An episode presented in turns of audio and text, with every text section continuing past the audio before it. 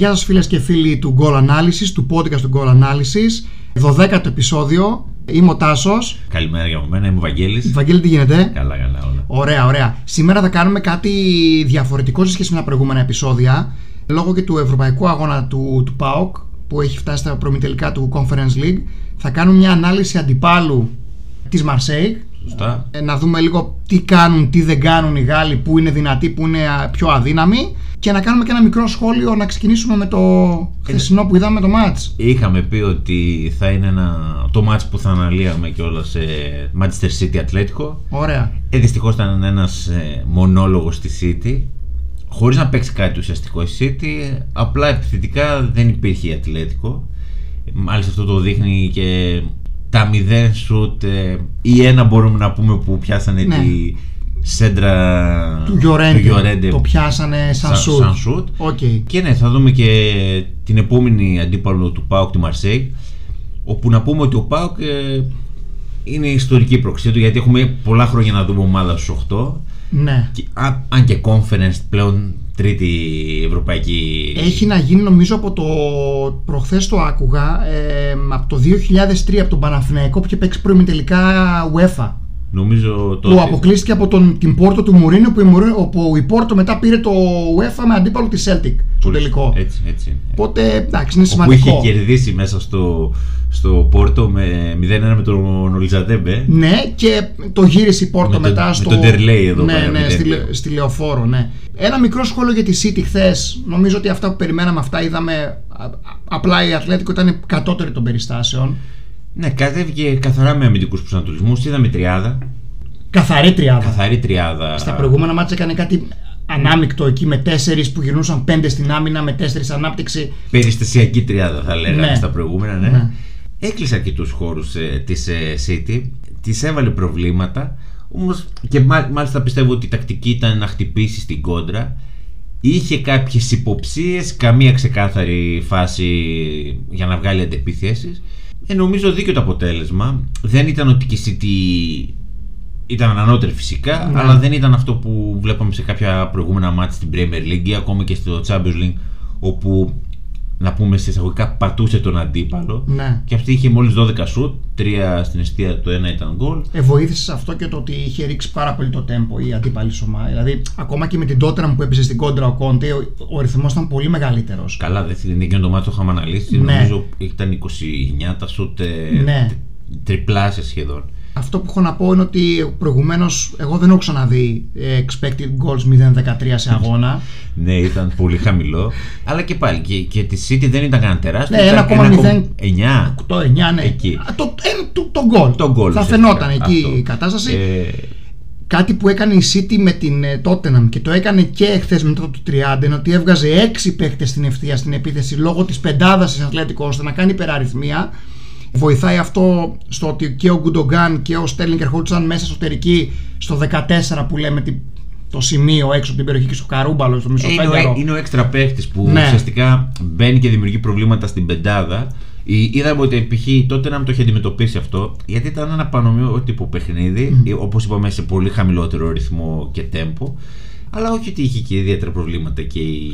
Σε εκείνο το παιχνίδι η City έκανε πάρα πολλές έντρες, τις οποίες τις έκοβε ο Ρομέρο. Mm. Χθες δεν, το, δεν επιχείρησε τόσες πολλές έντρες σχέση με το μάτι της στο, του Αγγλικού Πρωταθλήματος. Ε, Νομίζω πάλι και αυτό θα ήταν το παιχνίδι της Ατλέτικο. Δηλαδή Γι' αυτό, δεν, δεν ναι. θα έχει τόσο θέμα. Στο πρώτο μήχρονο δεν μπορούσαν να γυρίσουν Και αυτοί το οι γκολ δύο. που μπήκε, μπήκε καθαρά από συνδυαστικό. Ναι, όπου μπόρεσε και γύρισε. Έτσι ακριβώς που έτσι θα μπορούσε να, να σπάσει και την άμυνα της Ατλέτικο η, η City. Ναι, πολύ σημαντικό στο γκολ, στη φάση του γκολ είναι ότι η City έχει ανεβάσει πάρα πολύ τις γραμμές. Βοηθάει ακόμα και ο Stones που έχει ανέβει πάρα πολύ ψηλά. Οπότε δημιουργεί χώρο στον De Bruyne να γυρίσει και με τον Foden που είναι 2-3 λεπτά μέσα, είναι φρέσκος, δημιουργεί μια ανισορροπία την, ε, στην άμυνα της Ατλέτικο. Δίνει το πλάτο στον Cancelo ώστε να μπει μέσα μαζί με τον De Bruyne ο Foden και να δημιουργήσουν αυτή την υπεραριθμία και να, να πάρει προβάδισμα για την ρευάνση η City. Για σε αυτό που λες πάνω στις γραμμές βρήκα μια ε, εικόνα στο, στο site της Kuonka όπου ότι έδειχνε τη μέση, μέση τοποθέτηση των παιχτών της ε, City ο τελευταίος παίκτης ήταν ο Άκε ήταν λίγο πιο πίσω από τη γραμμή του κέντρου Ναι, ναι. και ο, ο επιθετικός της Ατλέτικο ήταν λίγο πιο πίσω από τη γραμμή του κέντρου. Ναι. Δηλαδή δείχνει πόσο πίσω ήταν η Ατλέτικο και πόσο μπροστά ήταν η City. Εντάξει, αναμενόμενο. Δεν έχει πολλά ανάλυση αυτό το παιχνίδι, μονόλογος ήταν. Προσπάθησε να την κλείσει. Αμυντικά εντάξει, ξέρουμε ότι παίρνει πάντα καλό βαθμό η Ατλέτικο. Επιθετικά δεν Ναι. έκανε τίποτα. Ναι, σωστό. Ε, νομίζω ότι εντάξει, δίκαιο το αποτέλεσμα. Τώρα εκεί μέσα θα δούμε. Ε, Ουσιαστικά, εγώ πιστεύω ότι πάει να κλέψει η Ατλέτικο Ναι. το παιχνίδι, το, την πρόκριση. Αν το καταφέρει. Δεν υπάρχουν και τα εκτός έδρας Δεν γκολ, υπάρχει, οπότε οπότε- και 2-1 να έρθει πάει παράταση. Έτσι, έτσι. Ένα γκολ διαφορά θέλει. Οπότε- Όπως και να έρθει. Ναι, θα δούμε και τις ρεβάνς. Ακριβώς. Οκ, πάμε για Μαρσέιγ που Ε, νομίζω ενδιαφέρει και τον κόσμο παραπάνω. Αυτό είναι το, το σημαντικό στο σημερινό επεισόδιο. Να δούμε τι κάνει αυτή η Μαρσέη που έχει τόσες αστέρες. Πραγματικά θα μπορούσε να πούμε ότι έχει και δύο εντεκάδες ε, σε κάποιες θέσεις παίχτες που θα μπορούσαν να παίζουν σε άλλες ομάδες βασικό ότι πλέον είναι στον πάγκο. Ξεκινά. Οκ, να πω καταρχάς ότι το μεγάλο αστέρι ε, και, το, και ο σκόρερ της ομάδας δεν θα παίξει σήμερα, ε, αύριο, ο Μίλικ. Μίλικ. Ε, είναι τραυματίας, ε, προλαβαίνει δεν προλαβαίνει τη ρεβάνση του Τούμπας, μάλλον θα προλάβει. Ε, οπότε δεν θα δούμε το Μίλικ μπροστά, οπότε δεν θα δούμε κάτι το οποίο κάνει πάρα πολύ συχνά ο Μίλικ, να μπαίνει ανάμεσα στις γραμμές, να κατεβαίνει χαμηλά για να ζητήσει μπάλα. Αυτό το έκανε και στον Άγιαξ, το έκανε και στην Νάπολη. Είναι ένας παίκτης ο οποίος μπορεί να το κάνει καλά αυτό. Ο Ντιέγκ που λένε ότι οι Γάλλοι θα είναι ο αντικαταστάτης του, δεν ξέρω αν μπορεί να μπει στα παπούτσια του Μίλικ σε αυτό το κομμάτι.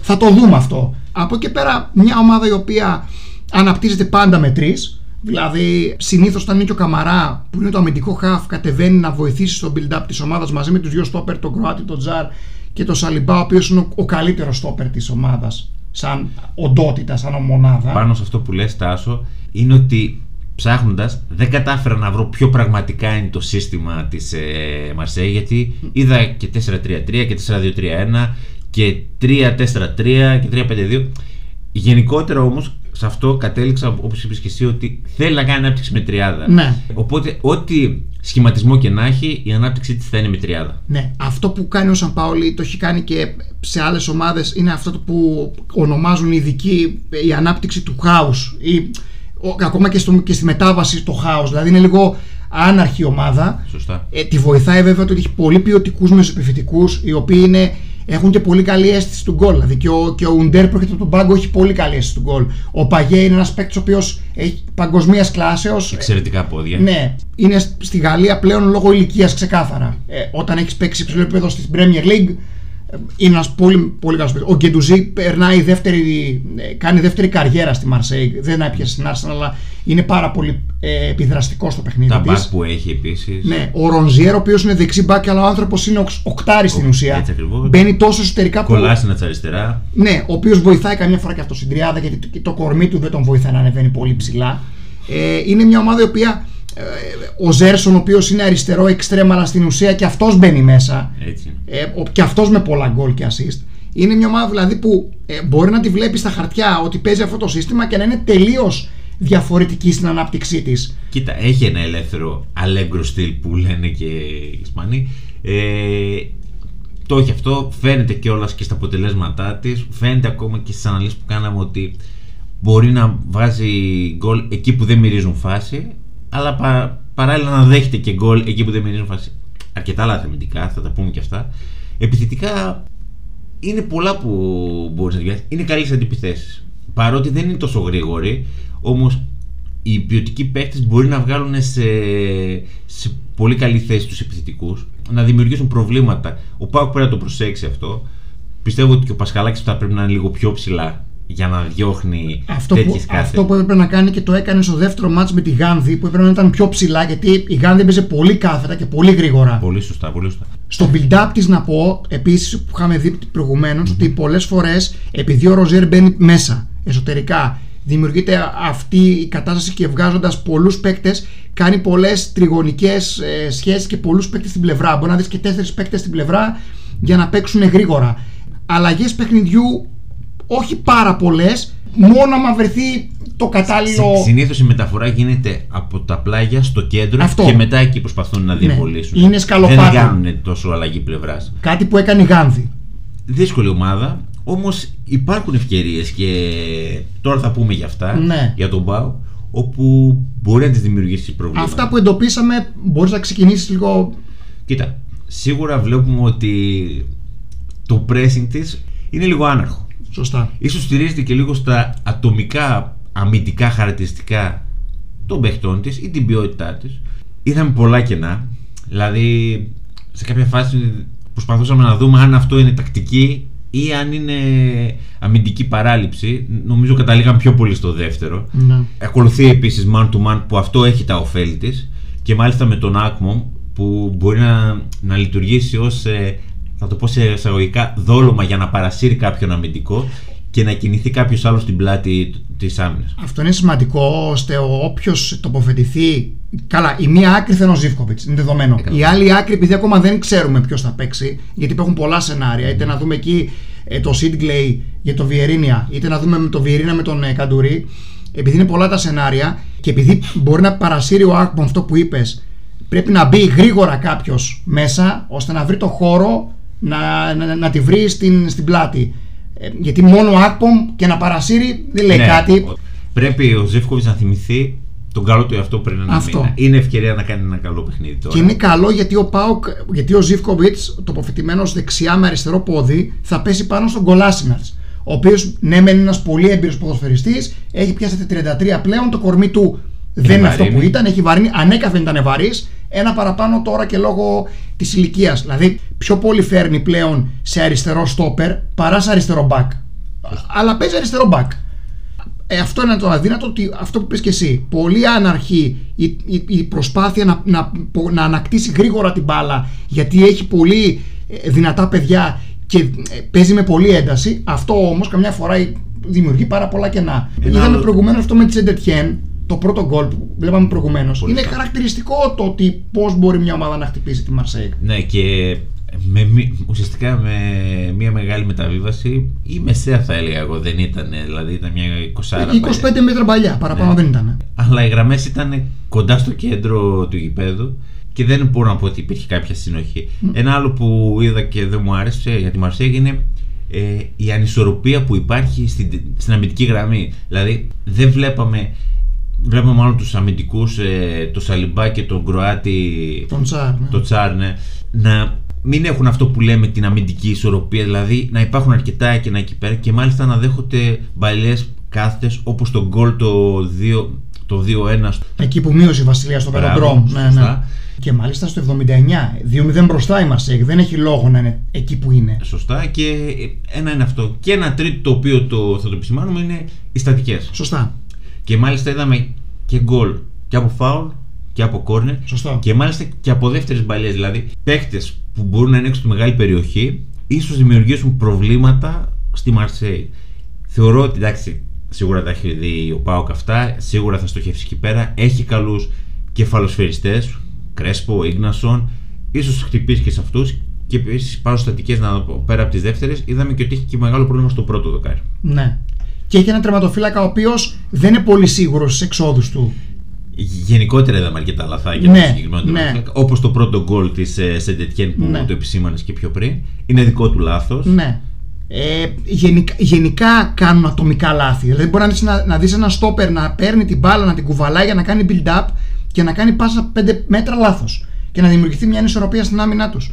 Από εκεί πέρα, ο Καμαρά, ε, ο οποίος είναι αμυντικό χάφ, αλλά βοηθάει πάρα πολύ σ- στην ανάπτυξη, είναι πολύ σημαντικό στο παιχνίδι της Μαρσέη από, το- από πίσω. Ο Ρονζιέρ, ο οποίος είπαμε είναι δεξί μπακ, αλλά μπαίνει τόσο πολύ εσωτερικά που θέλει προσοχή, μπορεί να δημιουργήσει από εκεί που δεν το περιμένεις προβλήματα και να φορτώσει πλευρά και να έχει πρόβλημα η αντίπαλη ομάδα. Και νομίζω ότι ο, ο Πάουξ, σε συγκεκριμένη περίπτωση, αφού είναι αντίπαλος Μαρσέη, θα πρέπει όταν μπορέσει και ανακτήσει την μπάλα με- μπροστά από την άμυνά του, γιατί θεωρητικά και ουσιαστικά η Μαρσέη θα έχει την μπάλα, να είναι ψύχρεμος ώστε να κουβαλήσει λίγο την μπάλα και να βρει τους χώρους. Γιατί χώρους θα βρει σίγουρα, γιατί αυτή είναι η νοοτροπία του Σαμπαολί να παίζει πολύ ψηλά και να θέλει να κάνει άμεσα ανάκτηση με οποιοδήποτε κόστος. Έτσι είναι. Απλά όσον αφορά την προσέγγιση του παιχνιδιού, θεωρώ ότι ο Πάοκ πρέπει να έχει υπομονή. Όσο δεν έρθει το γκολ για τη Μαρσέη, τόσο θα αγχώνονται και τόσο καλύτερα θα είναι για τον Πάοκ να αρπάξει μια ευκαιρία που θα του δοθεί. Δύσκολο το παιχνίδι, οκ. Ναι, δύσκολο, εννοείται. Όμως πιστεύω ότι ο Πάοκ έχει ελπίδες. Ναι. Και δεν το θεωρώ τελείως outsider. Βέβαια, εδώ που είμαστε όλες οι ομάδες είναι καλές. Ναι, δεν υπάρχει Και κακή έχουν- ομάδα. Έτσι, και όλες έχουν τις πιθανότητες τους. Ε, και ένα τελευταίο ότι ε, είναι μια ομάδα η οποία είναι στην ουσία πρωταθλήτρια Γαλλίας εκ- πλην Παρί. Ναι. Είναι, πρω- είναι δεύτερη πίσω από την Παρί μόνο. Είναι μια ομάδα η οποία είναι μεσογειακή. Ο κόσμος της ταιριάζει με τους δικούς μας εδώ τους ε, φιλάθλους των ελληνικών ομάδων. Οπότε αυτό που είπες και εσύ, άμα δεν έρχεται γρήγορα το γκολ, αρχίζουν και γκρινιάζουν. Δεν είναι δηλαδή Βόρειοι-Ευρωπαίοι που ό,τι και να γίνει θα χειροκροτήσουν, θα στηρίξουν. Θα, θα, θα, θα υπάρξει βιούχα. Είναι, έχουν το δικό μας το στυλ. Οπότε όσο περνάει η ώρα θα εκνευρίστουν και οι παίκτες.